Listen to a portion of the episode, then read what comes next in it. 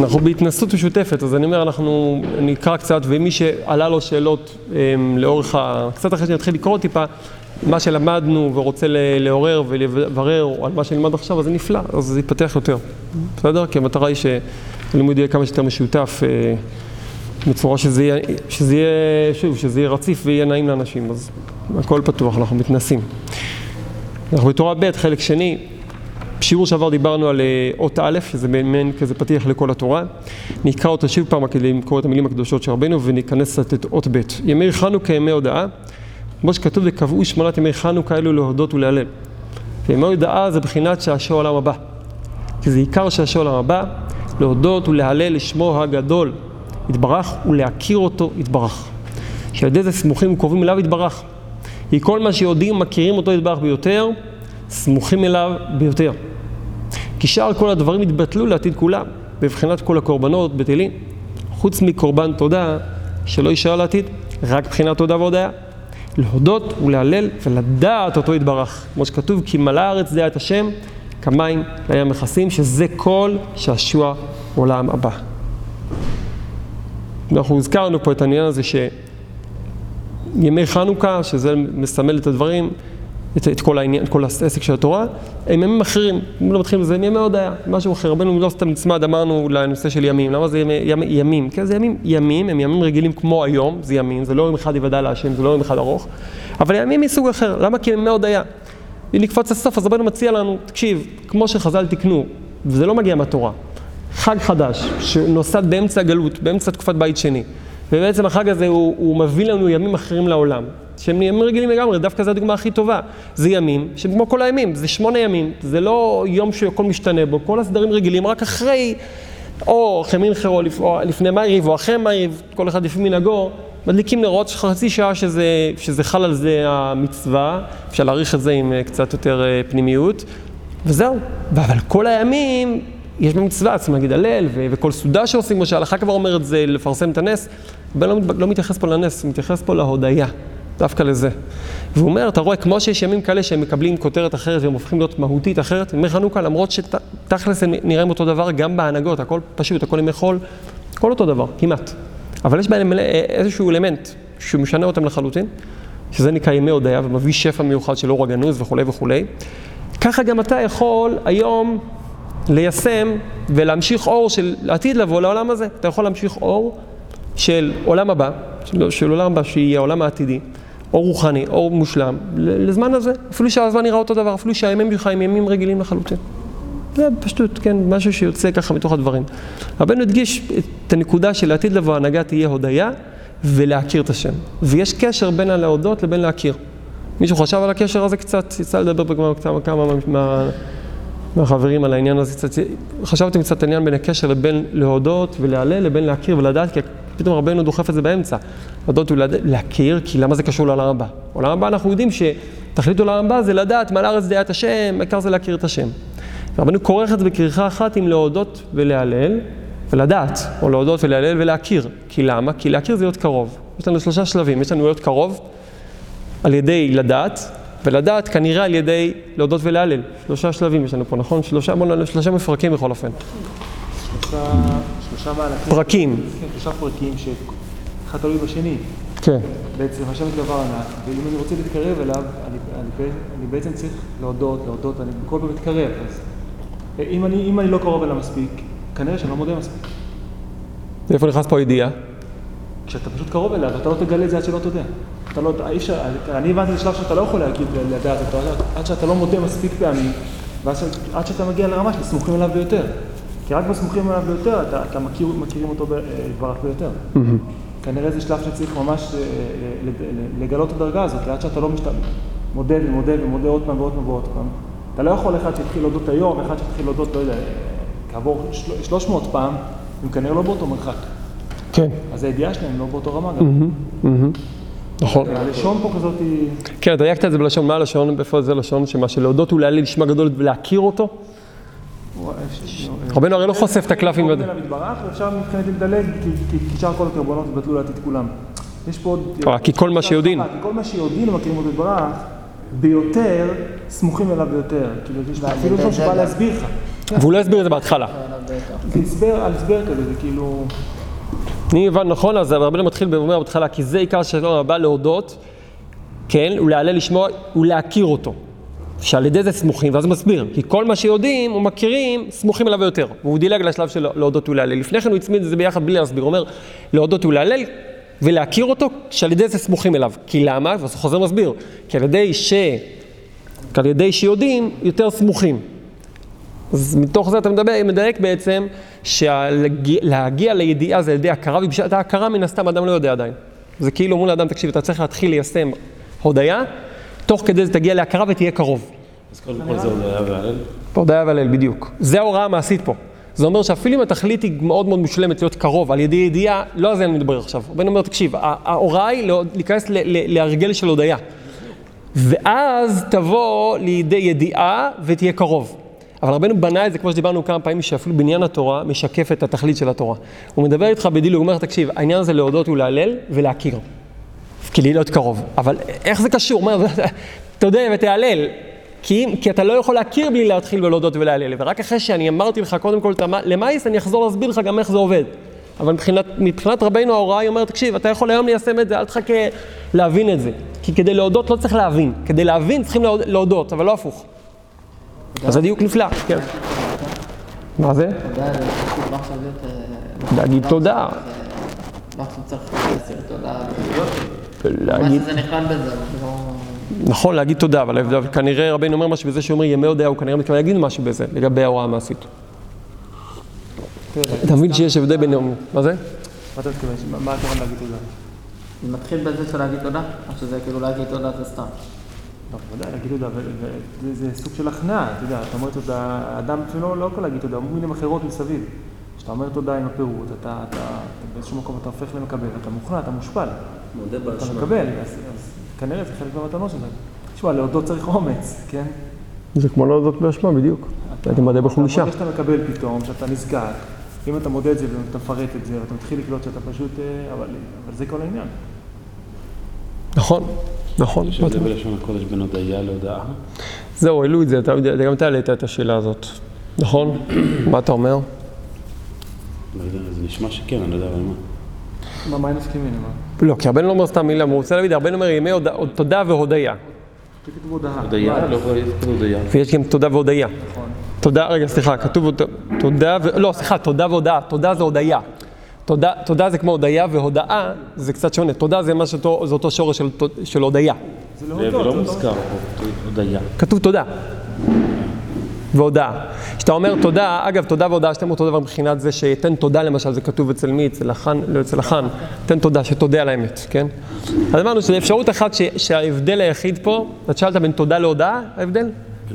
בין הודיה להודיה. בפשטות אין משהו מוכח, מוכח, אבל כן יש דבר אחד שהוא ניכר בהבדל, שאולי מסביר את ההבדל בין תודה להודאה. שתודה זה ספציפית על קורבן תודה. זה לא אומרים קורבן הודאה הודיה, קורבן תודה. וימי הודאה, הודיה, ימי, הימים, שאולי בהמשך אפילו מופיע המילה הודיה, אבל הימים של הודאה, זה, ימי הודאה, זה פעולה של הודאה, זה לא דווקא הקורבן המסוים. זאת אומרת, זה ודאי דבר שאפשר לדייק בו בפשטות, שהרבן אומר, כמו שהיה פעם, יש את המושג קורבן תודה שמבטא בעצם... זה הכוונה, שכתוב מבחינת תודה, לא הכוונה להגיד תודה. בדיוק, הבחינה כן, קורבן תודה או הודאה זה פעולת ההודאה. וגם בחינת קורבן, אתה יודע, כי למה אומר קורבן? לא סתם אומר קורבן. עכשיו אפשר להבין את זה מאוד טוב. הרי מה רבנו העלה פה עכשיו ששמנו לב? הוא אמר, אחרי התודה והודיה להיות קרוב אליו. זה קורבן. קורבן הרי כל התכלית של קורבנות זה לקרב, ככה זוהר אומר כמה פעמים, שקורבן זה לקרב את החומר, את הדבר הגשמי, לדבר רוחני. קורבן תודה, התפקיד שלו לא נגמר לעתיד לבוא. כי יהיה כל, כל קורבנות, תפקידם לקרב מחטא להסרת החטא, ממצב של כל מיני חגים מועדים, צריכים לקרב בכל חג, לקרב את המידות הנצרכות קרבה. אבל יש קרבה שהיא מתוך הבעת תודה, שזה דבר שהוא רלוונטי גם לעתיד לבוא. זאת אומרת, הקורבן שמוביל את, את, את ההתקרבות מתוך תודה והודיה, זה קורבן תודה. לכן, קורבן תודה, רבנו נותן לו את המילה תודה והודאה, שפעולת ההודאה מקבילה לעבודת קורבן תודה של קרבת, קרבת השם. התחלת לומר משהו? אמרתי אולי, כאילו. כאילו, אם הקורבן תודה זה בעצם, נגיד להביא קורבן זה דבר די פשוט יחסית. אבל להיות בימי הודאה זה כאילו, אתה צריך, זה, זה אבוידה, כאילו. כאילו להיות בהוד, בהודאה, זה כאילו לא רק להביא קורבן ו... זה לא. נקודתי וסיימת, אתה כן. בימי הודעה, אתה במוד של מאוד פשוט לבוא להביא. קורבן, סיימנו את זה העבודה. כן. אבל נראה אותך, נראה אותך ממשיך את זה לימים. יפה מאוד. זה יכול להיות מאוד יפה הדגשה גם כי אם קורבנות כנגד תפילות, נכון? קורבנות תפילות כנגד קורבנות, של מה פרים שפתותינו. אז התודה יכול לייצג פעולה ספציפית של הודיה, שבין אם זה תפילה או דיבור עם השם מסוים שבו אתה מודה להשם, וימי הודאה אמור, כמו שאתה אומר, לשקף את ה... לבטא את האווירה שאדם צריך לחיות בה, את המקיפים שהוא חי בהם. האם אתה חי במקיפים של הודאה, או מקיפים עצבניים שבהם אה, בדרך כלל זה קשור אחד בשני, אבל זה לא רק. כי אדם יכול להגיד תודה על כל דבר טוב שעושים איתו, אבל לא משתנה עדיין. מן כל האנשים אה, שיש להם איזשהו, זה, הם מודים להשם או לבני אדם כשהם מרגישים שטוב להם, אבל זה לא משנה את האווירה שלהם, הם עדיין לא נכנסו לימי הודעה, כמו שאתה אומר. יפה מאוד, הנה עוד דיוק שזה יכול להתיישב ביחד. אה, טוב, בשלב זה, זה, זה אפשר לקחת את הנקודות שלקחנו עד כאן כדי ללכת לאות ב', שזה אומר בעצם, רבנו מדבר איתנו על, על, אמ, על עבודת התודה וההודיה ביחס לקרבת השם ולהסיק את הדעת, ושמנו לב שיש ימים של עולם הזה וימים של עולם הבא. ועכשיו אומר, אומר, אומר באות ב' ככה, בחינת תודה שהוא שעשוע העולם הבא זה בחינת הולכות. אני רק רוצה להדגיש דבר כי אולי לא הדגשתי ושמעתי גם כן ממשתתפים. עולם הבא ושעשוע העולם הבא שלא נתבלבל. משתמשים במושג עולם הבא בהרבה אופנים לא, לא נכונים, לא מדויקים. כי עולם הבא שפה רבנו מדבר, הוא לא מדבר על גן עדן. זה לא קשור אחד לשני. אומרים עולם הבא וגן עדן זה ערבוב של המושגים. המושגים עצמם, עולם הבא זה לא גן עדן. עולם הבא זה שתי אפשרויות, או עולם הבא, עולם העתידי, כלומר זה אחר באלף השביעי והלאה, תלוי איך מלמדים את העניין של, האלף, של האלפים האלה, אחרי כלות האלף השישי, שאז בעצם השתנו חוקי העולם, בשונה מאשר ביאת משיח לא תשנה, אלא רק תעשה שינוי של שבת מלכויות וכולי. או עולם הבא, כמו שהארי אומר, על כל העולם הרוחני שנוכח היום וזורם לפה כל הזמן, נקרא עולם הבא, בלשון הווה. כל הזמן אנחנו חיים מקביל לעולם הבא. עולם הזה זה עולם הזה, בממד הזמן והמקום המוגבל. עולם הבא זה העולם הרוחני המקביל אלינו, שבאמת הוא גם כן העולם הנצחי. עולם הבא יתאח, יתאח, פשוט יתאחד העולם הרוחני עם העולם הגשמי, שזה כבר הדיון של הראשון, באיזה אופן זה יתאחד. אבל העולם הבא זה עולם שמגיע בכל רגע לפה. כלומר, העולם הזה הוא חסר חיים. הדימוי שתמיד אני אוהב להשתמש איתו זה כמו מפל, אדם חושב על עצמו ועל המציאות שלו כמו משהו קבוע שנע, עקרונית שנע על איזה, על אה, מסילה של זמן, זה לא נכון. אנחנו כל הזמן כמו מפל של אור שמתהווה כל רגע ומה שאומר- מה שהלך נגמר ונעלם כביכול, לא נעלם אלא החס... מה שלא נצחי נעלם, לא קיים בכלל, מה שנצחי נשאר לנצח. בהווה אתה תופס תמיד כמו אדם שמקרין קרן אור על מפל, מים, בחושך, פתאום רואה את המפל איפה שהקרן אור מאירה, אתה חווה, את- הקרן אור זה התפיסה, התודעה שלך ביחס למפל איפה שהוא זורם מול העיניים. אתה חווה כל רגע את המפל, איזה צורה שתיתן לו, איך, ת- איך תקלוט אותו עכשיו. זה אומר עולם הבא, שאתה חי כל הזמן נביאה תמידית של רוחניות. זה מי שחי חיי תודה. מי שלא חי חיי תודה, חי את העבר, חי את הדמיון שלו. מי שמודה, הוא מודה הדבר הבסיסי ביותר שלי אין, ואני כולי זה התהוות תמידית של השם משפיע לי שפע. לכן זה כל כך קשור לתודה והודיה, כן? זה נקרא עולם הבא. אבל פשטות זה שעשוע עולם הבא, שאז יתגלה לעתיד לבוא. לכן זה גם משמעותי כמו להודות על האמת. להכיר בזה, להכיר בזה. לא להתכחש. שאין לי מציאות, זה נורא מפחיד. להכיר בזה שאין לי מציאות קיימת, אין לי איזשהו עוגן, וכל הזמן אני מצפה למפל ולא בטוח, לא יודע מה יהיה איתו, זה זה מפחיד להודות באמת. נכון. מפחיד וגם זה נותן ש- המון כוח והמון זה גם כן. כשאדם מודה באמת, זה משחרר לגמרי מכל כי הפחדים. מי אמר שמחר יהיה כמו היום? מי אמר שהבעיה תהיה... זה תרגיל מאוד מעניין, אבל גם דיברנו על זה, כדאי מאוד לנסות לעשות אותו מדי פעם. כשאנחנו מסתכלים על דברים, לא דווקא על אירוע, אפילו אתה יודע, אתה מסתכל על, אה, הולך להתפלל מערב. אתה כבר יש לך ציור חירה מערב, הולך להיכנס לשבת, יש לך ציור חירה לשבת. שים לב שמראש אתה מתכננת את עצמך, תבחנו את זה, זה פשוט עובד בדיוק ככה, אנחנו מתכנתים את עצמנו, נראה לנו תמיד, אני כבר יודע איך זה יהיה. עכשיו אתה אומר, אתה לא יודע, כי זה עדיין לא נהיה. נכון, אבל תמיד הוכח לי שכשידעתי זה ככה היה נראה. אתה צודק, כי אתה כיוונת את הכלי רכב שלך בדיוק לשבלונה שצפית בה מראש, אתה פשוט הקרסת את עצמך לתוך, ה... לתוך הציור שציירת לעצמך. אין שום סיבה ששבת תהיה כמו שתכננת, אתה לא יודע איך היא תהיה, הרי באמת היא לא הייתה כמו שתכננת, היו כל כך הרבה אירועים שאתה התעצבנת עליהם אגב, שהיו שונים מאשר מה שתכננת, אתה תכננת ונהיה אחרת, ברמה של הפרט וברמה של הכלל, וככה גם בכל דבר בעולם. אנחנו צריכים לעשות אפילו תרגיל כזה, בעצם להשתחרר מהשבלונות האלה, להגיד, זה לא קיים, אין דבר כזה, זה עדיין לא נברא. אם כבר זה קיים, זה קיים אצל השם וזה הדבר הכי מושלם שיש, זה שפע. שבת, המייריב, אני יודע מה, הקריאת שמע של המיטה, הארוחת ערב, זה שפע רוחני כרגע, זה עדיין לא קיבל צורה פה. אני לא, אני רוצה להישאר מופתע, אני לא, אני רוצה טוב, אני לא רוצה לצפות בזה מראש, לא רוצה לצל, ל, כבר לצייר את זה, למה להרוס את החיים? אנחנו על פי רוב הורסים את העתיד עם עבר שנהרס עם עתיד שכבר טחנו אותו, התקדמנו הלאה. אז מילא אין לנו לא עבר, לא עתיד ולא הווה, זה, זה, זה מטורף, אבל זה המצב. רוב בני העולם חיים בתוך יחידת זמן של, שלא קיימת בכלל. איזה שם מלאכים מברכים שרוצים שיקם לשם. שמה? המלאכים כשמגיעים, שמברכים, שככה יש שבת הבאה. כן. כן בעצם. כי מלאכים אחראים בדיוק על הגשמיות, זה מלאך. מלאך הוא שליח. הוא אמור להנחית ול, ולקבע את המצב לכאן או לכאן, או לטוב או לרע. אבל אדם הוא יותר מהמלאך. האדם אמור פה להתעמת עם המלאכים ולהגיד להם, צא אתכם לשלום, ותנו לי לעשות את העבודה, כמו שאני צריך לעשות, כמו שיהודי יכול, לא להיות כבול לציור. שהיו עסוקים בהודעה ותודה, אין זמן לתכנן את העתיד. בדיוק. נכון, יפה מאוד. אם אתה באמת עסוק, אתה מתחיל להודות באמת עד שבאת לפה, אה, צריך להוריד את זה לרזולוציות קטנות. באתי לפה, הגעתי בשלום, יצאתי מהבית, לי ריגועים, ויש לי רכב, אדם יש לו רכב, וואו, מבסוט, יש לו רכב, יש לו כסף, פתאום. יש גם עוד דבר שאנשים תמיד, לפני חמש שנים, הוא דאג מה יהיה עוד שנה.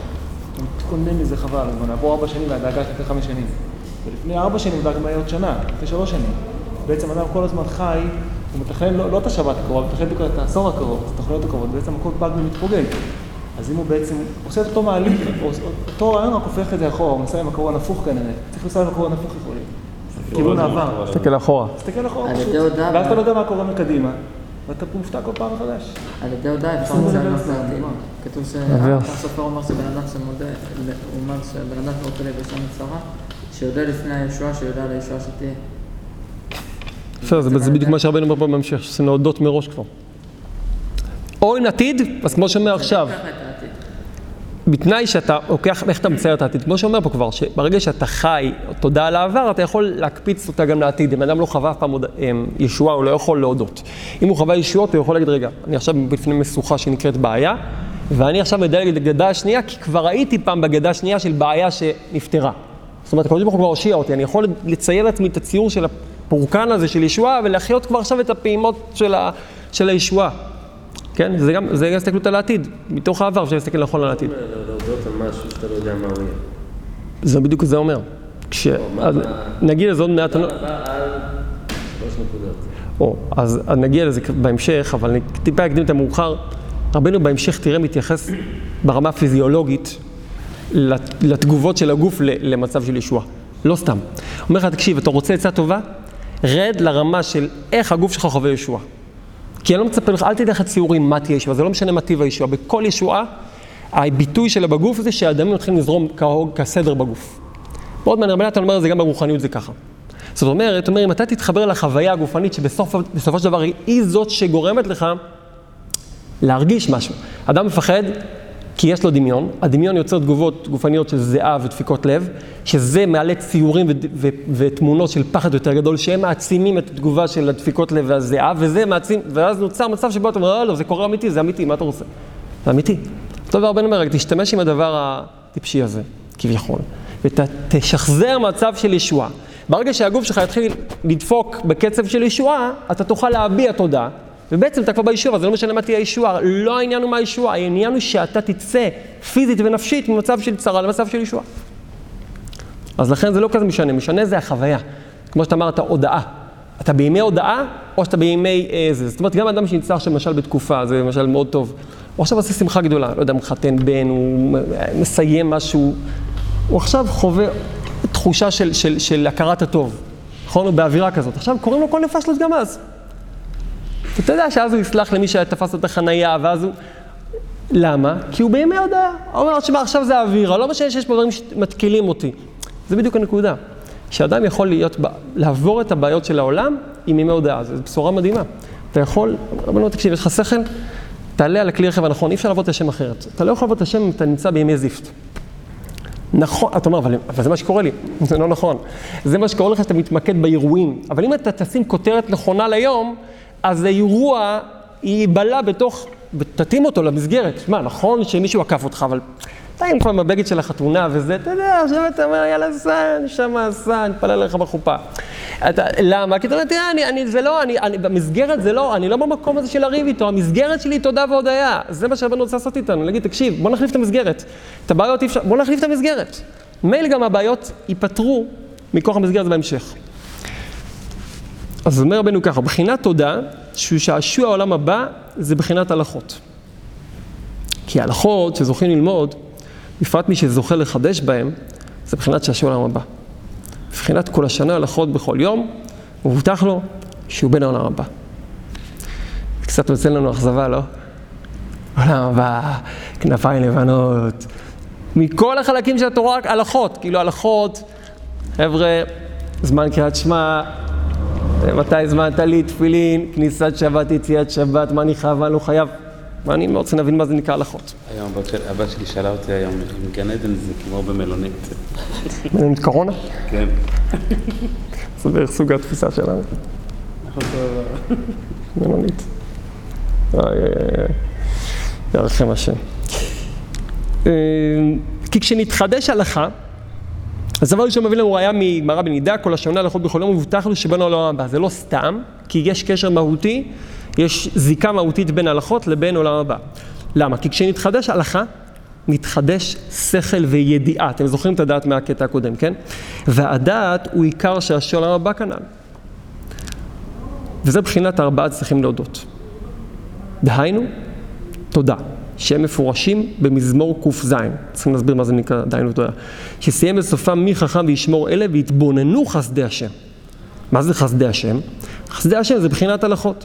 כמו שאמרו חז"ל, מסכת כתובות, כתובות כל המונע תלמידו מלשמשו כאילו מונע ממנו חסד. מפה אנחנו לומדים שהלכות, שכל המונע תלמידו, לא, כל המונע תלמידו מלשמשו, כאילו מונע ממנו חסד, שנאמר למס מרעהו חסד. ושימוש חכמים זה בחינת הלכות, שהם בחינת חסדי דוד, שהלכה כמותו. כמו שאמרו אותנו זכרונה לברכה, והשם עמו שהלכה כמותו. וזהו, והשם עמו, היינו שסמוך וקרוב להשם יתברך, מבחינת שהשם רבה, שהוא בחינת, שהוא בחינת הלכות. ויש לנו פה מה לעבוד על כמה וכמה שלבים של הראיות, אבל קודם כל, לאיפה רבנו פה מוביל אותנו? אומר, קודם כל, ההסבר אגב נמצא בקטע הבא, השלמה של ההסבר, אבל נתחיל עם זה. אומר, ההלכות הן שאנחנו מכירים אותן, כי בעולם הזה הלכות, הרי הלכות זה דבר שאפשר לשנות אותן בעולם הזה כבר, שונה הלכות כל יום. אבל הלכות זה לא רק פסק ההלכה. הבחינה המהותית של הלכה זה שעשו עולם הבא. למה? אומר, כי ההלכה זה שמתחדש שכל וידיעה, דווקא הלכה. בהמשך זה יוסבר יותר למה זה קשור דווקא להלכה, רק נגיד עכשיו משהו כדי להבין את זה פה, שלהלכה זה כמו שהחז"ל אומרים שאסור לעמוד, אנחנו יודעים בהלכה, כן אסור לעמוד, יש כמה מצבים שאסור מתוכם לעמוד להתפלל. אחד המצבים זה מתוך אה, לימוד של הלכה לא פסוקה, כלומר שאתה עדיין באמצע קרב ואתה עדיין לא פסקת את ההלכה. זאת אומרת, מי שבאמת באמת חשוב לו לדעת מה ההלכה, מחובר לתורה, אז לעמוד להתפלל לפני שההלכה נפסקה זה בעצם להיות באמצע מכבסה. זה מצב שבו, כי באמת באמת לפי שהתברר להלן יותר, הלכה זה בירור, זה פשוט בירור של חסדים מתוך גבורות, זה בירור של מצב. מה הלכה המצב הזה? הרי אין שמחה אלא כהתרת הספקות. התרת הספקות זה הלכה. זה הלכה וזהו, אתה יודע, זה הלכה. כלומר, כל הלכה שנפסקת, פסק הלכה, זה, זה נקרא שפתרנו בעיה. בעצם נקרא שהתחדש שכל וידיעה, ולא סתם, כי רבנו אומר ששכל וידיעה, אם ככה הוא מלמד אותנו, שכל וידיעה זה ידיעה מוחלטת, לא משהו מעורפל, לא משהו לא מבורר, לזה הוא קורא במקום אחר שכל נקנה, כי זה הדבר היחיד שנשאר עם האדם לעולם הבא. נכון שמי שלומד פה ואפילו לא מבין, ילמדו אותו, רבנו כבר אמר, שם, אבל מצד מה שאדם קונה קנייני עולם הבא דרך לימוד תורה, זה מה שהוא מברר לעצמו. מה שהתברר, מה שאתה, ולכן כל כך רבנו אמר, כל ללמוד לפחות שני הלכות פסוקות, שיהיה לך שייכות לדבר, לדבר פסוק וברור. הלכות מבטאות שכל וידיעה שהתחדשו, וזה נקרא שכל וידיעה כיוון שזה מבורר. זה לא שכל שאני עדיין לא יודע מהו, כי אני לא יודע מה ההלכה. כשאני יודע מה ההלכה זה נקרא שעמדתי על בוריו של הדבר. גם מצד הציור עצמו, שמביאים, רוצים לפסוק פסק ההלכה, צריכים להבין נכון את הציור הגשמי, וצריכים להבין נכון מה התורה אומרת, וכל הדבר הזה ביחד הופך להיות פסק הלכה. אין פסק הלכה שהוא יהיה נהיר אם המציאות לא נהירה. ואין מציאות נהירה, אין פסק הלכה שעשוי מציאות נהירה בלי יחס של התורה למציאות הנהירה. זאת אומרת שכל פסק הלכה זה התייחסות מאוד מאוד ברורה של התורה למציאות, ששניהם הופכים להיות נהירים מאוד. התורה נוהרת בתוך המצב, אומרת, תקשיב, אני הבנתי נכון מאוד מה עובר עליך, זה ההדרכה בשבילך. עכשיו נתרגם את זה, לא נשאר בהבנה של מה זה הלכה. זה עצום הרי, זה עיקר מה שאדם מצפה בחיים שלו. הדבר הזה, מה אתה מצפה? אתה הולך בעולם הזה בתוך חושך ואפלה, בתוך בלבול, בתוך מצב שבו אנחנו נתקלים קודם כל, לא יודעים מה נכון לעשות, מה לא נכון לעשות. אילו היינו יכולים לקבל, הרי זה הסימן שחז"ל אמרו על מה יקרה לה, באחרית הימים, שהמצב כל כך נורא, שלא יהיה הלכה ברורה או משנה ברורה במקום אחד. זה הסקנדל של אחרית הימים? כן. יהיה הרבה תורה, יהיה הרבה ביאורים לתורה, אבל הלכה ברורה, משנה ברורה במקום אחד, דהיינו שנוכל להצליב ולגרום להתלכדות של משנה ברורה, שזה אומר התורה הקדושה הבהירה, והלכה מה לעשות עם העולם ברורה, שזה יתחבר ואחד ישקף את השני, לא יהיה. אנחנו נדע המון דברים, אנחנו נחיה במציאות מאוד סוערת, מאוד מאוד קצבית, אבל לא נוכל להצליח לראות במציאות של היום מה השם רוצה. זה הבלבול הדעת הכי גדול שיש היום, שככל שמתרבה מה שעובר על האדם והאפשרויות, והחוכמה שלו מתפתחת, והוא יודע הרבה מאוד דברים שהזקניו לא ידעו, אבל לא יודע מה לעשות עם עצמו, בבלבול, במצב של מבוכה וקושי. הלכה זה נקרא שיתחדש שכל וידיעה שיכול לקרב אותי להשם. כי אם אני יודע מה לעשות, אני נהיה קרוב אל השם. הלכה כמותו, רבנו מפרש בסוף הקטע שהשם קראנו, והשם עמו. החז"ל אומרים, הלכה כמותו. זאת אומרת שאם נתרגם את זה הפוך, מי שהצליח להגיע לידי פסק הלכה, הוא נהיה קרוב אל השם. זה נקרא והשם עמו. שהלכה כמותו. מדהים. זאת אומרת, יוצא שמי שחי עם בהירות לגבי מה אני צריך לעשות בעולם הזה, קרוב אל השם, השם קרוב אליו. וזה גם מתבטא ככה כפשוטו, כל ההרגשה של הריחוק של אדם מהשם שמרגיש רחוק, מרגיש לא רצוי, זה כי לא יודע מה ההלכה, פשוט הוא לא יודע, הוא מעמיס על עצמו דברים. זה לא שהוא לא יודע מה ההלכה, כי הוא לא, כי הוא לא מקשיב, הוא לא מנסה להבין ולראות מה ההלכה, הוא, הוא ספר בידע, אבל לא שואל בסוף, תגיד, מה ההלכה? אם אתה מה ההלכה, אתה אומר, זה מה שאני צריך לעשות, אז מה הבלבול? ככה זה בהלכה נגלית, וככה זה בהלכה של תורת הנסתר, של תורת, של דרכי עבודת השם. שאדם שיודע מה רוצים, אינו מתבלבל, משל, הוא יודע שרבנו מצווה להתבודד, אז אחד שלא יודע בדיוק מה הכוונה, אז הוא אומר, צריך להתבודד, ואני לא מצליח להתבודד, וזה לא הולך לי, ואני כן, ואני לא. אבל אדם שיודע וקורא מה שרבי נתן כותב, מה כותבים ככה תלמידי רבי נתן, הוא מבין שרבי נתן דבר מאוד פשוט, זה לקבוע זמן. ורבו, כבר הזכרנו כמה פעמים, זה רק תפילה, המשל, רבו אומר, אומר, כותב במפורש, שזה הבסיס של התבודדות זה לשבת, לקבוע זמן ולהיות. לקבוע, לשבת. אז הוא כל אומר, תשמע, דבר ראשון יש לי ביום קשר עם השם, כמו שרבנו ציווה, בזה שאני קובע זמן ויושב לפני השם. זה שהמוח שלי טס לכל העולם, אבל את הבסיס יש לי. כבר הוא מרגיש שהשם איתו. אחרת הוא לא יכול להתחיל לדבר. הוא אומר, אני שם איתי כי אני קבעתי זמן, ואני כל פעם מכבד את הזמן הזה ויושב בזמן שקבעתי. הלאה מזה, הוא יודע מה זה נקרא להתבודד, הדבר ראשון זה לדבר. לפעמים זה גם לשתוק. ולדבר זה נקרא, תהפוך את היום שלך לדיבור ברמה כזאת, רמה אחרת, פעם זה יהיה במוחין גדלות, פעם בקטנות, פעם זה יהיה עם בהירות, פעם בלי, פעם בהתלהבות, פעם בלי התלהבות. מי קבע את התוספות שאתה שמת להרגיש ולהרגיש קרבת השם, ולכן אתה מרגיש רחוק מהשם. שזה נקרא שאין לך הלכה ברורה, אתה לא יודע מה, מה ציווי, אז אתה בונה, מוסיף על הציווי, מוסיף על הציווי ונשאר בלי, בלי בהירות. וככה גם בהלכות שבת, שזה מאיים, שאדם אומר, מה הלכה? אז מה הלכה? המאיים זה שלא יודעים מה ההלכה, אם אדם לומד כל פעם כמה, כמה הלכות, הוא אומר, זה הלכה. אז יודע, זה ההלכה. כל הניסיונות שיש, זה שאדם לא יודע בדיוק מה ההלכה, ונראה לו שההלכה ככה זה מחמיר על עצמו, אחר כך הוא מקל על עצמו, אחר כך הוא לא יודע אם להחמיר או להקל, ואז הוא אומר שהתורה מבלבלת אותו. כי הוא יודע הרבה מאוד דעות, אבל בסוף לא יודע מה הדעה שהוא הולך איתה. לכן רבנו משתמש בדימוי הפשוט הזה, שנקרא הלכה.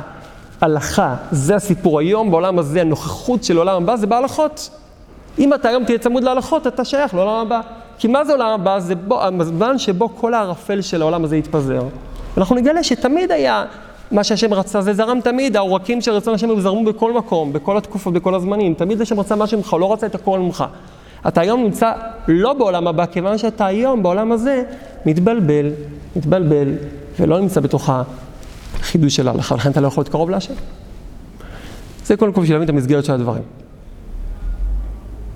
אז רגע, זו, עוד, דרך להכיר אותו יתברך עכשיו? דבר שני נוסף? לא, זה עוד נדבך. אנחנו סתם למדנו הסתכלות כללית, נראה שזה עוד נדבך על מה שאמר לפני כן. כדרכו שרבנו כל קטע בתורה, כל מקטע חדש, בעצם נוסיף עוד נדבך שאמור להטיל השלכות גם על הקודם, להסביר יותר את הקודם. אנחנו אחר כך נשווה, נחבר את הדברים, אבל קודם כל, הלך איתנו עוד צעד. מה עם סדר הדברים? ומי שרוצה להעיר אז ודאי יכול להעיר ולשאול שאלות, אבל קודם כל נראה רגע מה מה סדר הדברים פה. זה בחינת הלכות רבנו כי הלכות שזוכים ללמוד, בפרט מי שזוכה לחדש בהם, מה זה נקרא לחדש בהם? למה דווקא, למה דווקא מי שזוכה לחדש בהם? אם לא חידשתי בהם, רק קראתי, מה, מה, מה זה נקרא לחדש דבר ראשון בהלכות? להמציא עוד פלפול, זה מה שרבנו, כאילו, זה הפוך מהלכות, הלכות זה לחדש זה בגמרא, ב- ב- בלימוד אה, גמור רש"י טויספוס. חידוש לכאורה ברמה האישית שלו, התחדש לו. שמה זה אומר? החידוש הזה היה באוויר העולם, מישהו כבר יכול להיות חידש את החידוש. אז, אבל איפה איך זה קורה שהתחדש לך הלכה? בדרך כלל איך מתחדש לאדם הלכה? פתחת שולחן ערוך וגילית הלכה חדשה. אבל אתה לא גילית הלכה, לא. זה לכאורה, זה לא נקרא מחדש בהם. זה נקרא שלמד הלכות. כל אחד שפותח הלכות זה יהיה לו מחדש. בגלל שהוא לא למד עליהם זה לא נקרא חידש. לחדש זה נקרא משהו מחודש. או שלחדש זה התבהרות הדרך, מה? בשבת כתוב שזה בן אדם שלא יכול לחדש, לפחות שילמד משהו שהוא פעם. בסדר, בסדר, אבל בכל לפי קשרי הדברים פה, כמו שהוא אומר, זה לחדש לך. כי למה? אני אקח את הדוגמה מהגמרא. שם כתוב שהמושג התחדשה הלכה בית המדרש, כן? התחדשה. מה זה נקרא התחדשה? מישהו הביא סיטואציה שעוד לא דיברו עליה, ומישהו, מתוך דיון, השליכו על זה איזה ממרה, איזה, איזה ברייס, איזה משהו, והגיעו למסקנה שמה שאמר שם אותו תנא המורה, נוגע לפה, וזה ככה, וזה ההלכה במקרה הזה. כלומר, כשאדם נתקל בבעיה חדשה, והוא מקבל פתרון, בין אם הוא מתקשר לרב לקבל תשובה, בין אם הוא זוכה מתוך לימוד שולחן ערוך להבין מחדש איך להתנהג בהנהגה שהוא כבר מכיר בבית רע. אז מהיום אנחנו צריכים לפנות את השולחן בצורה כזאת וכזאת. הוא גם יכול להרגיש פתאום את הרחב ללב, אה, הבנתי איך, איך בתור יהודי צריך לפנות כלים מהשולחן בשבת. כי למדתי הלכה, זה מיד עלה לי גם ציור מעשי מתוך מה שאני מכיר, עכשיו התלקטו ביחד שתי התמונות, התחדשה לי הלכה. כי, ואתה תראה מאוד מעניין, כשאדם לומד הלכה לא ככה, הלכה זה בדיוק מה שחשבנו עליה לפני כן, זה מאוד לא, זה מאוד קשה לעיכול. אתה לומד משנה ברורה, כל מיני אה, מכתשת ומנעל שנמצא, ולנער את הטלית מהטל, אומר, מה זה הציור הזה? אני לא יודע, טוב, אתה קורא את הדברים, זה לא מתחבר לך עם מה לקפל את הטלית, או עם לנקות בגד מלכלוך, או עם לגרד את הרגל על מפתן הבית, זה לא מתחבר לי כל עוד לא תרגמתי את זה, כל עוד לא שאלתי, רגע, איפה זה קורץ לי? וכששאלתי איפה זה קורץ לי, זכיתי שההלכה מופיעה לי בתוך הבית פתאום. היא פתאום מאירה לי זווית בהתנהגות שלי, וככה בכל דבר שרבנו אומר, כשאתה פורט את זה, כשאתה לוקח את הקרן אור, מאיר את זה לקטע בחיים, מתחדשת לך הלכה. זה נקרא לחדש הלכה. בפרט מי שמחדש הלכה, שמתחדש אצלו. זה בחינת שהשול הרבה, בבחינת כל השונה הלכות בכל יום, ומובטח לו שהוא בן העולם הבא. רבנו לוקח את זה ומסביר, כי כשנתחדש הלכה, מה הפירוש? נתחדש שכל וידיעה. וכבר אמרנו, והדעת הוא עיקר שהשולם הבא כנ"ל. או, עד כאן זה בסדר, מובן המבנה, כן? וזה בחינת הארבעה צריכים להודות. מה הקשר שכשנתחדש הלכה נתחדש שכל? זאת אומרת, הסברנו, שכשמתחדש הלכה, זה לא שהתחדשה רק הלכה וכתוב הלכה, אלא אצלך התחדש שכל וידיעה. ולפני כן הוא הסביר לנו ששכל וידיעה זה עיקר של השעון הבא, ושכל וידיעה גורם קרבת השם. זאת אומרת, מילים אחרות, שהלכות הן מבחינת של השעון הבא, למה? כי הלכות, בצורה הנכונה שלהם, זה נקרא שהתחדש לי שכל וידיעה. איפה התחדש לי? במקום שלא ידעתי, במקום שהיה אפל, שלא היה, שלא היה מואר. אז אומר, זה מבחינת ארבעה צריכים להודות. דהיינו תודה, למה אומר תודה? צריכים להביא קורבן תודה. להביא קורבן תודה. נכון, זה הפירוש בפשטות גם כן. וזה נקרא צריכים להודות. יפה. אז זה נקרא ארבעה צריכים להודות, צריכים להביא קורבן תודה. כי הרי זה באמת הולך, ורבי נתן מביא בהלכות שלו, שכל ארבעים לחמי תודה, הכל בנוי כנגד אותם הארבע צריכים להודות, כן, זה הלימוד מת. יפה, אז זה מבחינת קורבן תודה, שמפורשים ממזמור ק"ז. שיסיים בסופה מי חכם וישמור אלה ויתבונו חסדי השם. מה הקשר מי חכם וישמור אלה ויתבונו חסדי השם? אתה כבר מבין שיש פה קשר לחוכמה ולהתבוננות ולחסדי השם, וחסדי השם זה הלכה. חסדי השם זה מבחינת הלכות. כמו שאמרו חז"ל, כל המונע את תלמידו מלשמשו כאילו מונע ממנו חסד. שנאמר למס מרעהו חסד. שנייה, מה זה שימוש קשר לשימוש חכמים? ושימוש חכמים זה מבחינת הלכות. שמבחינת חסדי דוד שהלכה כמותו. למה שימוש חכמים זה מבחינת הלכות? מה זה שימוש חכמים? כתוב בגמרא שמי שלמד שנה וזה, ולא שימש תלמידי חכמים נקרא עם הארץ. זה הבנה של זה למעשה, להוריד את זה למעשה. בדיוק. ואפילו יותר מזה, אם נסתכל נכון, זה בעצם לצפות על הרב כשהוא מיישם את ההלכות שמלמד. זה נקרא שימוש חכמים. שאתה רואה, הרי כל המקום של לשמש חכמים זה נקרא גם לשמש אותו, אבל בעצם להיות נוכח במקום שבו הרב חי את העולם הזה, ואני יודע שאם הוא רב הגון, אז ההתנהגות שלו היא פשוט תהיה לפי ההלכה. ולכן רואים הרבה פעמים שמביאים ראייה, מה רב, כן? מביאים ראייה מהתנהגות של, אם פה למדנו, מרבי ישמעאל למדנו, אם פה למדנו כמה וכמה הלכות, אם זה מופיע במסכת סוכה שם כבר בפרק הראשון, שלמדנו כך וכך הלכות שכזית לא חייבים בנטיית ידיים, לא חייבים בסוכה ולא חייבים לברך, לברך אחריה. זאת אומרת, אתה לומד מהתנהגות פשוטה, מי זה לצפות, מי ראה את זה, מי שהיה שם, מי ששימש אותו, אחרת מה הוא עשה שם. אז מפה אתה לומד מה זה הלכות. הלכות זה נקרא שאתה יכול להתנהג לפי הלכה. זה נקרא, ו- ולכן המונע, תלמיד אומר משתמשו, כאילו מונע ממנו חסד. ח- אז אתה לומדים שהלכה זה חסד. חסדי דוד. למה חסדי דוד? שהלכה כמותו. זה החיבור של הדברים. ואז רבנו מחבר את זה, אומר, והשם עמו שהלכה כמותו, וזהו והשם עמו שסמוך וקרוב לשם דבר מבחינת שהשם הרבה, שבחינת הלכות. גילה, זה גם משמעות שחסדי השם זה הלכות? יש לזה משמעות חוץ כן. מזה שזה רמז של, כן. של מילים? כן, כי חסדי השם, זה, זה מופיע בכמה, טוב, זה לא מופיע פה בפירוש, אבל הוא אומר, חז"ל לומדים חסדי דוד, מה זה חס, כתוב חסדי דוד, נכון? חסדי דוד, לא חסדי השם, חסדי דוד. גם וגם. חסדי השם, איפה, רגע, איפה זה מופיע? פסוק לפני כן? חסדי השם זה מבחינת הלכות. אה, יפה, חסדי השם, יפה מאוד, חסדי השם מבחינת הלכות, וחסדי דוד זה שהלכה כמותו, כי, כי למה זה, אגב, לפני כן, שלא נשכח, מה זה חסד, למה חסדי דוד קשור לזה? עכשיו זה יפה מאוד, זה כמו על דרך אה, בתורתו יגיע יומם ולילה. כשהחסדי השם הפכו לחסדי דוד, חסדי דוד, זה נקרא הלכה כמותו, שזה חסדי דוד, שזה אצלו, יש לו אצלו את זה.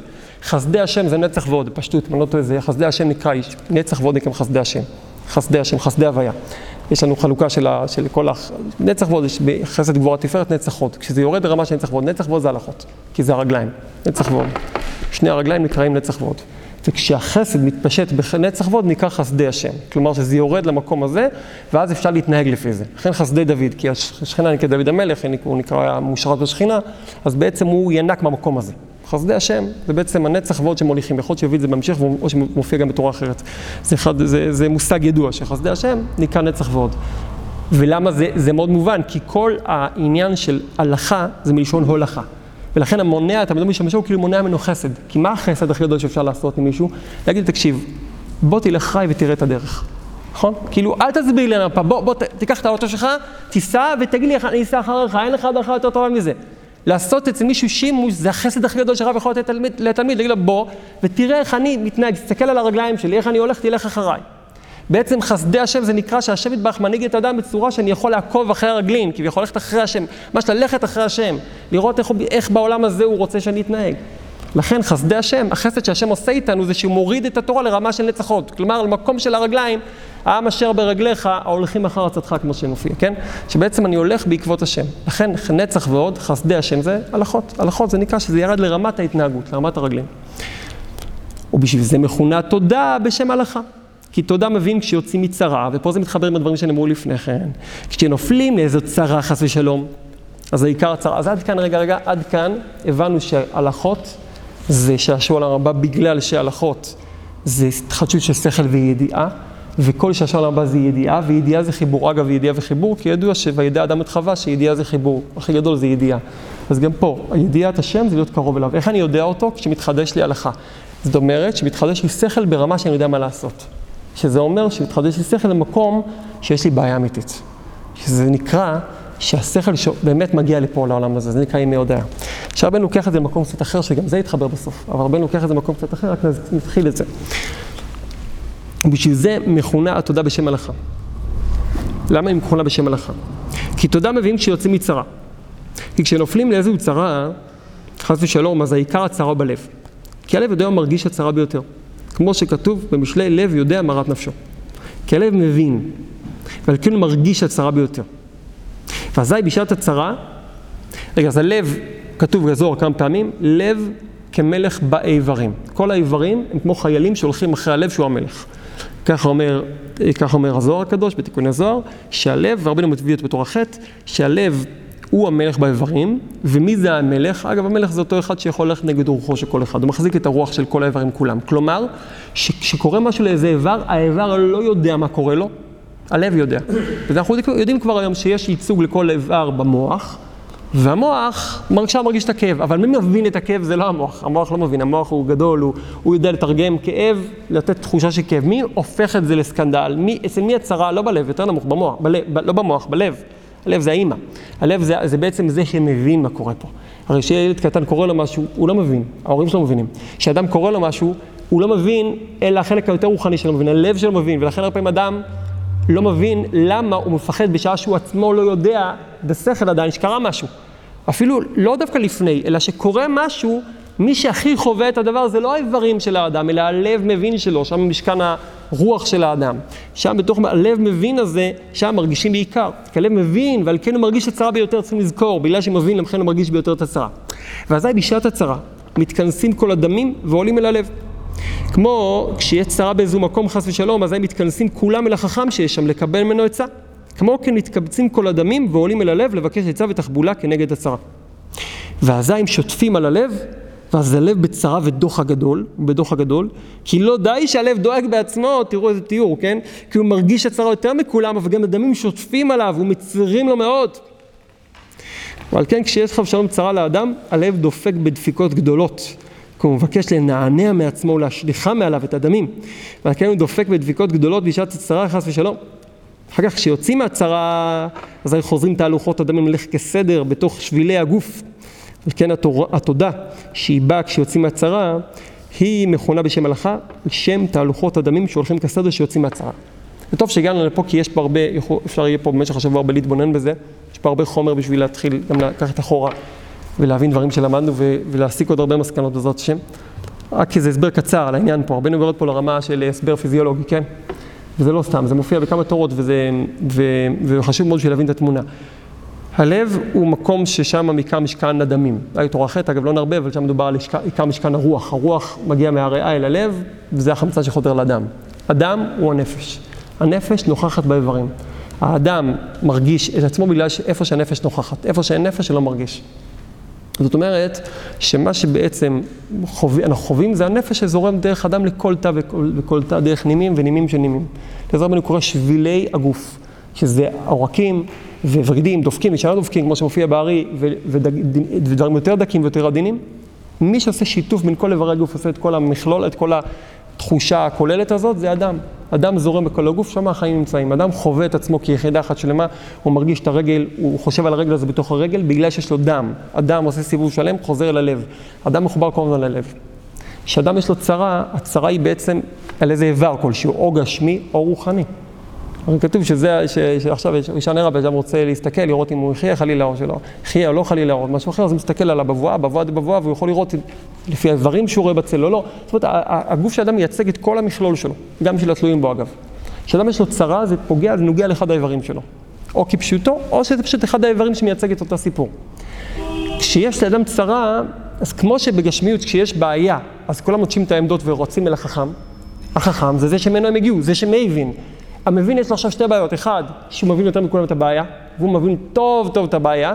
דבר שני, שאם יש לו בעיה עם כל אלה שדופקים לו על הדלת עכשיו, וגם רוצים עכשיו גם כן לדעת מה לעשות, ועכשיו אתה יודע, גם להתמודד עם הלחץ מסביב וגם להתמודד עם, ה... עם הבעיה בעצמה, מוכר, כן? זה הלב. הלב... הצהרות אמיתיות בעצם. מה? גם בדמיון, לא משנה, גם אדם מרגיש צרה, ועכשיו יש לו לחץ, מצוקה, לא משנה, הלב מרגיש, בעיקר מצרה אמיתית. עכשיו, ולכן הלב דופק. רבנו לא אומר מה עושים, הוא קודם כל מסביר, אבל בוא נעקוב אחרי זה הלאה. מה קורה כשיוצאים מהצרה? אני אומר, תעקוב שנייה, תיקח את, החוויה הזאת שבה כל הדמים רואים הלב, יש דפיקות לב, בעצם אדם מרגיש קור בקצה האצבעות, למה? כי פשוט כל הדמים נוטשים את העמדות שלהם, הכל חוזר אל הלב, הלב עובד בכל, ה, בכל העוצמה, אבל האיברים, במיוחד קצה הגוף, ששם נמצא כל, ה, כל אחיזת הקליפות גם כן, שם הוא מועד לאבד את החיות שלו, שם הוא חדל אישים, חדל, הוא לא יודע מה לעשות. אחרי שיוצאים מהצרה, חוזרים הדמים להתהלך כסדר. אומר רבנו, זה שהם חוזרים ללכת כסדר, זה הסמל של שעשוע לרמב"ם. ובכן, זה הסמל. לא סתם רבנו בוחר את זה, צריכים לזכור את זה. זה הסמל. הלכות, כי הם אומרים תודה על זה שהדמים חזרו ללכת כסדר. זה קצת מוזר. כאילו בחרתי לתת שם לפעולת התודה הנצחית על שם איזשהו רגע שבו הדמים חוזרים לחזור בחזרה לגוף, לזרום בוורידים, בגידים כמו שצריך. לא סתם. מעניין מאוד. רבנו אומר, הרגע הזה. כבר עכשיו לפני אם אפשר לקבל איזשהו דבר מעניין. תחשבו על זה, דרך כזה קצת אה, מליצה, אבל היא מאוד מאוד מתאימה. זה מאוד מדויק. רגע אחרי שהדמים חוזרים להתנהל כסדר, אין שום הבדל בין לפני הצהרה לאחרי הצהרה. זה מתאפס, מצב סטטי רגיל. אם יש זמן שבו חווים את הפדות ואת החירות ואת ה, את הישועה, זה כשהדמים חוזרים להתפשט בגוף כסדר. נכון? על זה אתה מביא תודה. רבנו אומר, אפשר לקחת את הרגע הזה ולהנציח אותו בלי אסונות ופחדים. אם אתה תחזור לתודעה, ההודיה משחזרת את אותו סיפור. היא מחזירה לך, היא בעצם חיה על אותו תדר של החזרת הדמים להתהלך כסדר, כי חזרת הדמים, יש בה דבר מאוד גדול שעוד נצטרך להעמיק בו, אבל לזה אתה מביא תודה. על זה שהדמים מסתברים להלך כסדר בשבילי הגוף, כי לפני כן ואחרי כן זה אותו דבר. וזה נכון שאותו דבר, כי כל רגע זה ישועה. הבעיה שאדם צריך את הקיבוץ הזה כדי להחזיר אותו לאירוע שנקרא תודה והודיה, שעל זה מביאים קורבן תודה. ימי תודה זה ימים שבהם אנחנו משחזרים, בלי לעבור את אותו דבר, משחזרים את הצרה מתוך ההודיה, בלי צרה. פשוט אנחנו משחזרים את התודה, כי התודה צרוב וחקוק בה הליכת הדמים, הרי זה הבאת קורבן תודה. יוצא שכל פעם שתגיד תודה, אתה מחזיר, משחזר את האירוע של חזרת הדמים, להתהלך כסדר. פה אתה יכול להבין איך העולם הזה, העולם הבא קשור לעולם הזה. הרי אם העולם הבא, זה נקרא כמו, כמו הלכות בעולם הזה, העולם די, זה כבר כל ההלכות התחדשו, אין בעיות, לא נכון. אם פה בעולם הזה הקרבת תודה, אם בעולם הזה שיש בו בעיות ויש בו ספקות, אתה למדת הלכות, שיננת הלכות כל יום, מובטח בין העולם הבא, כי אתה כבר, יש לך ביד את מה שלא יהיה לעולם הבא, לעולם הבא אין בעיות, אין צרות, אין שום דבר. אבל לעולם הבא, אם אתה פה כבר עשית את זה, אז התודה וההודעה של העולם הבא יכילו את מה שאמרת עליו תודה. כלומר, את הישועה, את הפדות, שזה לא בשביל העולם הזה, בשביל העולם הבא בעיקר. שזה הדבר הנצחי, אנחנו לא צריכים את הישועה שאחר כך מתאפסת וחוזרת למצב רגיל, אנחנו צריכים בעיקר את הזכות להיות מחובר להשם כל פעם מחדש. בסדר? על הנביאים כתוב שיש בני הנביאים שמתלמדים להיות נביאים. כן. גם בין העולם הבא. ש- הוא עכשיו כאן, הוא מתלמד. אה, מתלמד. יפה, יפה, מתלמד בדיוק. לסכם את העניין, ממש בקצרצרה, רבנו אומר שהלב, כי גלשנו לעוד עניין, כן, הלב, עליו עולים הדמים, ואז צריכים לגרום לזרום בתוך הגוף בחזרה. אתה למד מפה משהו מאוד מעניין, שהלב הוא בעצם מקום שמחזיק את הבעיות, והלב, כי הוא הלב הכי מבין. זה מח- מחזיר אותנו לזה ש... יש פה מאוד, אה, בתחילת התורה, הרבה מדבר על זה שצריכים להיכנס לימי הודיה, וכל העניין הזה של, של חסד, ו, ו, ולצאת מהעולם הזה לעולם הבא. שים לב שיש לב, והלב הוא המבין, ובו נמצאת הבעיה ובו נמצאת הישועה, באותו מקום בדיוק. אם הלב מבין, רבנו עדיין לא אמר לנו את זה, צריכים עוד לעיין בזה, אבל הלב מבין, זה, בגלל זה הוא סובל. והלב מנסה להשליך מעליו, ושיש הודיה, זה קשור גם כנראה ללב איכשהו גם כן ההודיה הזאת. הלב מבין על זה. כן? צריך להיות איזה קשר לכאורה. מכל המערכת הדמים לא יכולים לפתור את הבעיה של עצמם. הלב גם בצרה. אדם צריך לעזור פה ללב, בסדר? צריכים לעזור ללב. צריכים לעיין בזה, אני אומר רק חום על המחשבה. צריכים לחשוב מה, מה רבנו עדיין לא פתח פה, להד לו, הוא כבר בתוך שיר דברים אפשר לגלות מה הוא אומר פה בעצם, אבל פה הוא עדיין לא אמר מה עושים. הוא אמר, שים לב שזה הציור. והוא אומר לך, תשים לב שכשאתה אומר תודה זה על זה. בעצם מה שאומר לנו זה תגיד תודה מראש. אני רק אומר את זה ככה, קריאת כיוון, עוד נעסוק בזה עוד, אבל וכדאי שנעיין במשך השבוע, כל אחד לפי עניינו ורצונו, אבל כשאדם אומר תודה היום בעולם הזה, כלומר תוך כדי צרה, כי העולם הזה מבטא את הצרה, כשהלב דופק, אז מה הוא עושה בעצם? הוא מקדים את המאוחר. הוא בעצם נכנס לחוויית תהלוכת הדמים, כשהדמים אמורים להיות על הלב. כלומר, הוא עוזר ללב לפחות בלסלק מעליו את הדמים, למרות שהוא לא יכול לפתור את הבעיה עדיין. אתה מבין, הבעיה האמיתית של הלב זה לא זה, כי הלב מבין, אם הוא מבין, יכול להיות שהוא יכול, לפתור את הבעיה. הבן אומר הבעיה, הבן מדגיש שהבעיה היא שהדמים גם שוטפים עליו, מפריעים לו לעבוד, הם משגעים אותו, הם לא מניחים לחשוב, הוא בלחץ, ברור. אם אדם היה חושב בקור רוח, היה יכול לפתור בעיות. זה בדיוק הסיפור. אתה יכול להגיד תודה, להפעיל את השכל, להגיד, שמע, אמרו לך, תגיד, תגיד תודה. אפילו שהלב דופק, תעזור עם המוח ללב, תתחיל להגיד תודה, אפילו שזה רק כרגע לא בחוויה. תגיד תודה, תתחיל להגיד תודה. אתה זוכר שהיה לך פעם כזה סיפור? תעשה כאילו. פשוט תכניס עצמך למהלך של תודה. ואז לפחות אתה תוריד מהלב את הדמים, כי הרי תודה זה הולכה, זה הלכה. אם אתה תליך את הדמים כסדר, אתה תתנהג כמו אדם שהוא מחוץ, ואז יקרה דבר מאוד מעניין. אתה תפעל בתוך צרה כאדם שנמצא מחוץ לצרה.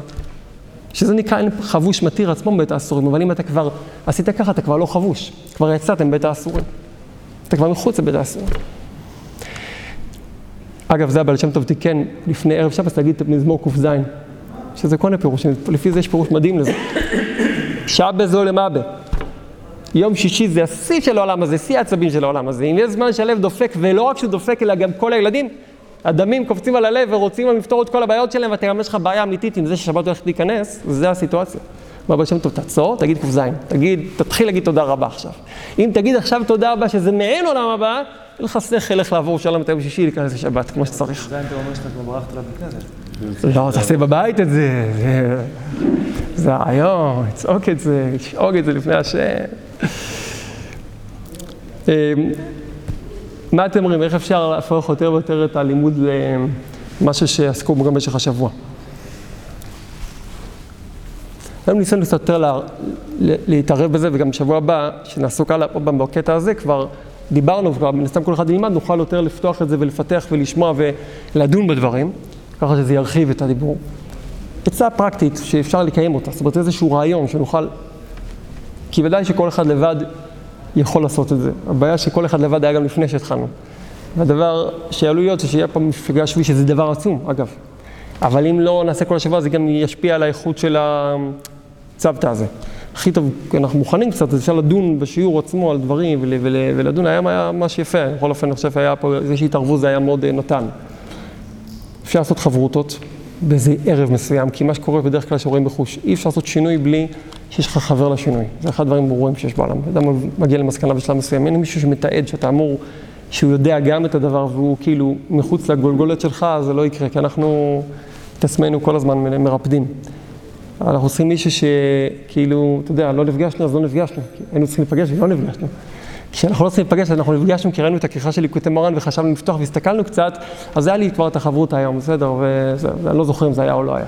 אבל יש לי מישהו, זה עובדה בשטח, אני נפגשתי איתו או לא. זה שייך או לא שייך? אני חשבתי להציע, תגידו מה אתם אומרים, אני חשבתי להציע, ודיברתי עם יונתן על זה גם כן, לפחות הוא הסכים איתי, אז לפחות יש לי הסכמה ממישהו מהמשתתפים. יום חמישי ליל שישי, שיש פה שיעור בין שמונה לתשע בפורום הסיעות, הכנה לשבת, תשע עד עשר, אפשר לעשות חברותות. פה, בתורה, בתורה הזאת הנלמדת, ואז אפשר, זה נפלא מאוד, זה גם לפני שבת, זה ליל שישי, כל הכיוונים. השאלה אם זה מעשי ואפשר לקרוא, זה לנסות. השאלה אם אנשים בעניין של לנסות את זה? כן? כולם בעניין? אפשר לעשות גם בטלפון, אבל שוב, זה, פה שמגיעים זה, זה אחרת. בטלפון אי אפשר לאכול צ'ונט. זה, זה בעיה, זה בעיה. צ'ונט כלול? טוב, כדי שזה יקרה, צריך שכל אחד יתקשר למישהו אחד. אחרת זה לא יעבוד. או שלושה שיתקשרו כולי שלושה. הכי טוב שכל אחד יהיה אחראי להתקשר למישהו אחד, או שפעם, ש... לא יודע, מה שיש לכם עצה יותר טובה? לא, אחד ואחד. השרשרת תתחיל ביום ראשון, תגמר ביום חמישי. מה זה להתקשר? שמה לא, אה, בשעה שש תגיד, אתה זוכר שהיום בשעה תשע יש לנו חברוסה? צריך לבוא לשיעור, בשעה שמונה.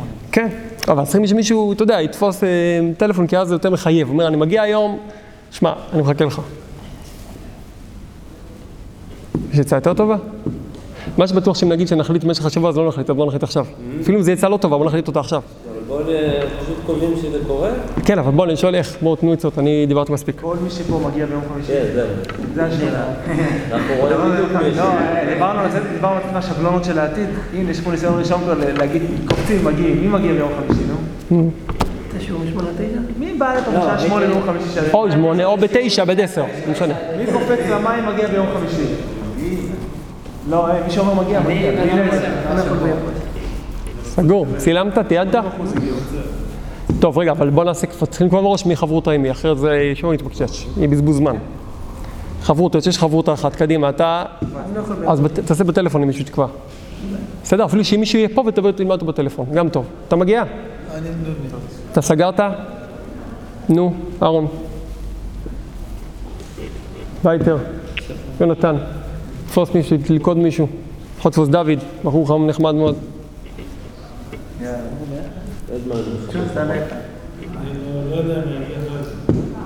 בטלפון מקסימום. מקסימום בטלפון עם מישהו.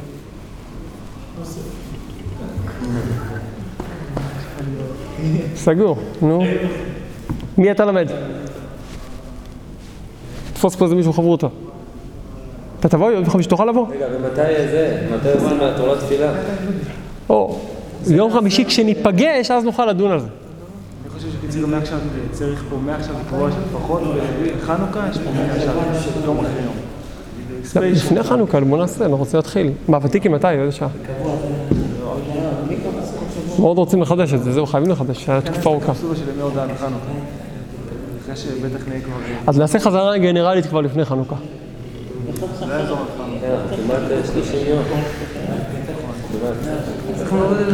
תראו, אפשר להביא עוד אנשים בחוץ גם כן, להביא עוד אה, חברותות, כי...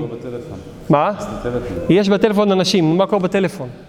בטלפון יש אנשים, אז מי שבטלפון יש לו מישהו שיודע, שיקבע אם הוא נפגש בטלפון. שבוע שעבר היה פה שליש, קפץ ב-300 אחוז. שבוע הבא כנראה יהיה עוד... אז צריכים לקבוע חברותות לאנשים האלה. בסדר? אז גם בטלפון, מי ששומע אותנו, מי שישמע אותנו, אפשר לקבוע. אבל מי שבטלפון לסגור, לא, באותו זמן שאנחנו עושים, שאנשים יעשו בטלפון ביניהם. זה גם נפלא. ומתי ומתי יוצאים אה, זה? לשדה, מצידי מיד אחר כך אפשר לצאת. יש לך עד 11. אנשים מסוגלים. אני רוצה להתחיל בנושא איזשהו נתקע עוגן, משהו אחד. בואו ננצח בדבר הזה, ואז נזרוק את החבל הלאה. בסדר? מקובל? אז בוא, נ- בוא נקרא שבתור צדקה לדרך עד יום חמישי, אנחנו, אני רוצה לשמוע בחמש דקות סיכום, פרקטי מה שלמדנו עד עכשיו. סיכום ביד. אם היה לי איזה, איזה מתכון, איך אפשר, ממש פרקטי. אני רוצה שאת הסיכום הזה יוציאו במשך, יתבוננו במשך השבוע. אני אעשה סיכום קצרצר רק לנקודות, כי שוב, כבר גלשנו, אבל, אבל, אבל העיקר זה ש, שיעבדו על זה. יש פה, התחלנו רק לעיין, יש פה את החוברות, שיתחילו לעיין, להעלות מחשבות, להתבונן. ראינו עד עכשיו, אני מדבר על הקטע האחרון שלמדנו, ראינו שהתודה קשורה לפדות, ליציאה מהצרה, ושרבנו שם את התודה על העניין, על החוויה של יציאה מהצרה. זאת אומרת, כמו במובן הגשמי, שהקדמים חוזרים ללכת כסדר בשעת הישועה, ורבנו מתעלם מהישועה, כאילו העניין זה לא הישועה. זה מה קורה במערכת הדם, זה מאוד חשוב לזכור את זה. ככה גם כן, רבנו מדלג לפני כן, כשהוא מדבר על תודה, הוא אומר, עזוב, יש בעיה, אבל אני מדבר על ימי הודיה. הוא לא מדבר על הנס, אמרנו בהתחלה, לא מדבר על הנס של חנוכה, זה ימי חנוכה, זה לא נס, מדובר פה על ההודיה. כי הנס היה לשעתו. הנצחיות של הנס זה, זה בגלל שצרבו אותו בתוך התנהגות של תודה. בזכות זה יש לנו קשר עם הנס. היה יכול להיות שהנס ההוא, לא היינו יודעים עליו, הוא רק בספרי היסטוריה היה כתוב, אולי בהיסטוריה של עם ישראל היינו קוראים לזה, אולי היה לנו איזה זיכרון, ואתה יודע, למדנו את הגמרא שכתוב על זה אולי. אבל זה שאנחנו היום יש לנו נוכחות של חנוכה בחיים שלנו, זה כי מישהו קבע את זה, חז"ל קבעו את זה, מתי? בתוך מימד הזמן, בהתנהגות שנקבעה לדורות.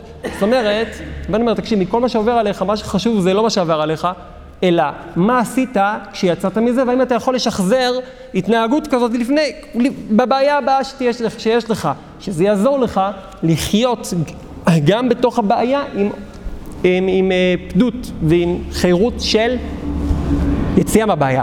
ועכשיו זה מתחבר מאוד יפה. מה זה הלכות? לדעת מה לעשות. מה זה בעיות? שלא לדעת מה לעשות, זה כבר דייק, נכון? לא זוכרים. זה דבר נפלא. אם תודה זה הלכות, להגיד תודה זה להנחיל לעצמי הלכות איך להתנהג מתי שאני לא יודע איך להתנהג. זה נקרא הלכות. מה זה הלכות? שאתה יודע מה לעשות. בפשוטו, העצה הכי טובה להתהלך נכון ולצלוח נכון משהו שאני לא יודע איך לעבור אותו, זה קודם כל להתחיל להודות להשם, ולא משנה על מה. גם לא דווקא על הבעיה שיש לי. לשנות את האווירה של האירוע הזה לאווירה של תודה והודיה. שניקח מזה שאני זוכר שכבר הודיתי, שכבר היה לי דבר כזה, והודיתי ועברתי את זה, עכשיו אני אומר, למשל אני מודה לך דבר ראשון על זה, ועל זה, ועל זה, ועל זה, ועל זה, ותראו שזה דבר, זה בדיוק, אני, אשמח מאוד לשמוע דוגמאות מאנשים במשך השבוע, תחשבו על זה, ש, שתמיד כשמגיע לנו איזה בעיה, זה טאקל, לפני שהמגיעה, מגיע, הבעיה נהיית בשטח, רק אתה רואה את ההבהוב שלה, הלב מתכווץ, אתה אומר, זהו. ואז אתה אומר, לא יודע מה לעשות, לא יודע מה לעשות. הלא יודע מה לעשות זה בדיוק אופייני למצב של, אין לך הלכה, אתה לא יודע לעשות כי הדמים נמצאים על הלב. רבנו, אם תתחיל תודה, אתה בעצם נכנס למצב של הליכה. אם אתה בהלכה, זה מה שאתה צריך עכשיו. אתה צריך ללכת, לדעת איך ללכת עכשיו. זאת אומרת, אתה מקפיץ התנהגות של אחרי, אחרי הישועה, בדיוק, מדלג. אז אם אני מבין, אז כל הרעיון של להגיד תודה, כשאין צרה, זה בעצם, יש לנו את הצרה שעולה, מגיעה לפיק שלה, ויש את הישועה של הירידה. אז בעצם להגיד תודה זה להתחיל את ה- בקצה השני של ההר את הירידה, זאת אומרת, אני, אני תופס, אני, אני עושה אה, תהלוכות אה, יישומות כאילו, כן, בדיוק. זה עובד כאילו ממש. זה, כן, זה ממש עובד, ממש עובד, באמת, לגמרי, אמיתי לגמרי. עכשיו, יותר מזה, רבי נתן מציע, תסתכלו בליקוטי תפילות, בתפילה, זה קשור לפשוט, לכן אני רציתי להציע שאני הזכרתי, אני לא זוכר בקטע השני, אבל לא זוכר משני או שלישי, תסתכלו, רבי נתן מתפלל על זה, והוא, ליקוטי תפילות זה אחד הפירושים הטובים לליקוטי מוהר"ן, כדאי, לפ- יש תורות ממש, תורה ב', קטע השני או השלישי, אתם תראו לפי הנושא, רבי נתן מתפלל על המושג של צרה וישועה, במושג רוחני. הוא בעצם מדבר על הבעיות שיש לנו כל הזמן בעיות ברוחניות שאנחנו לא מתקדמים ולא זזים. והוא אומר, מדבר עם השם, מתפלל, בעצם מפרש לנו שהדרך זה להודות להשם באופן שאני אתחיל לקבל כבר עכשיו הלכות איך להתנהג בעבודת השם, גם עכשיו שאני לא יודע מה לעשות עדיין, שאני תקוע בתאווה הזאת, במידה הרעה הזאת, זה פשוט עצה פרקטית שלא לא נוהגים לעשות אותה. שאדם תמיד אומר, אני הרי ככה, מה אני יודע להשם? הרי תראה איך אני נראה ברוחניות. הוא אומר הפוך, הפוך בדיוק. אם אתה תודה להשם על הישועות שהוא עושה לך ברוחניות היום, יהיה לך פתרון איך להתנהג במקומות שאתה לא יודע איך להתנהג בהם. וככה גם משאר הדברים, שאנחנו משנים את, ה, את הגישה, אתה משנה, משנה, משנה, משנה, זאת אומרת, מחליף, מחליף, גם אפשר אפילו לצייר את זה, לעשות, איך הייתי מרגיש בתור אדם שעכשיו זוכה לישוע, איך הייתי מרגיש, איך הייתי נראה עכשיו, איך הייתי נראה, היה לי ישועה ענקית, אדירה, איך, איזה, מקום תופסת הייתה אצלי הבעיה הזאת עכשיו. תראה שאתה חושב עם מוח של אדם גאול, עם מוח של שעשוע לעולם הבא.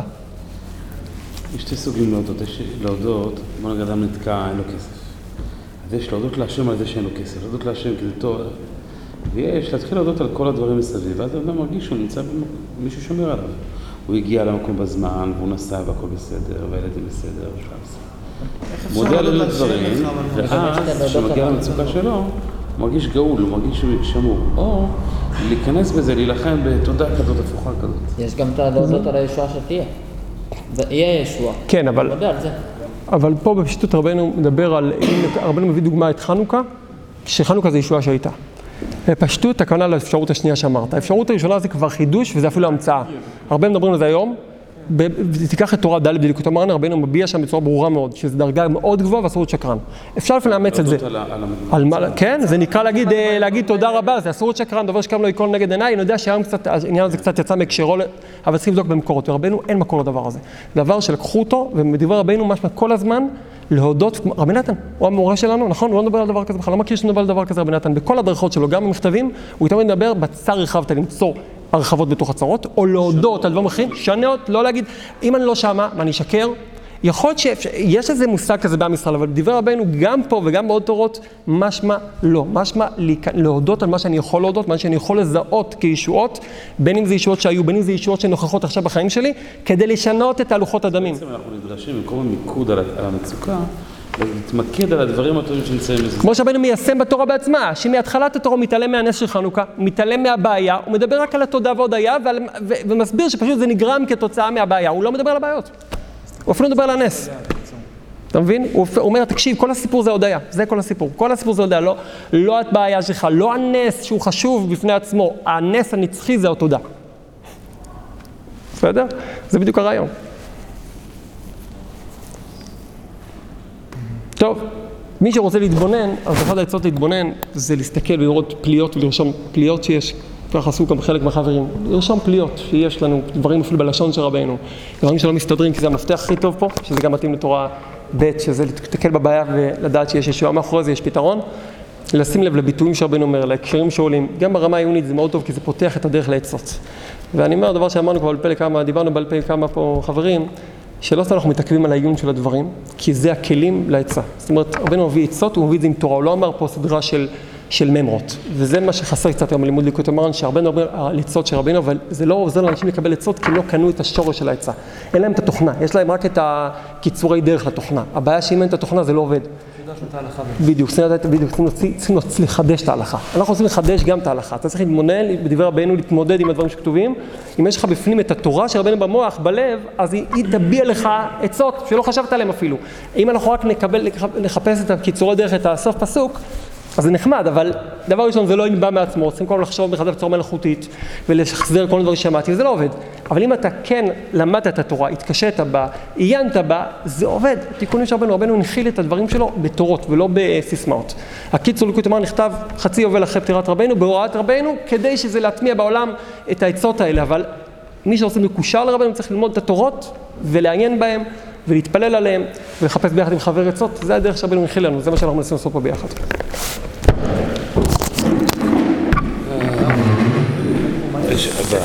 יש,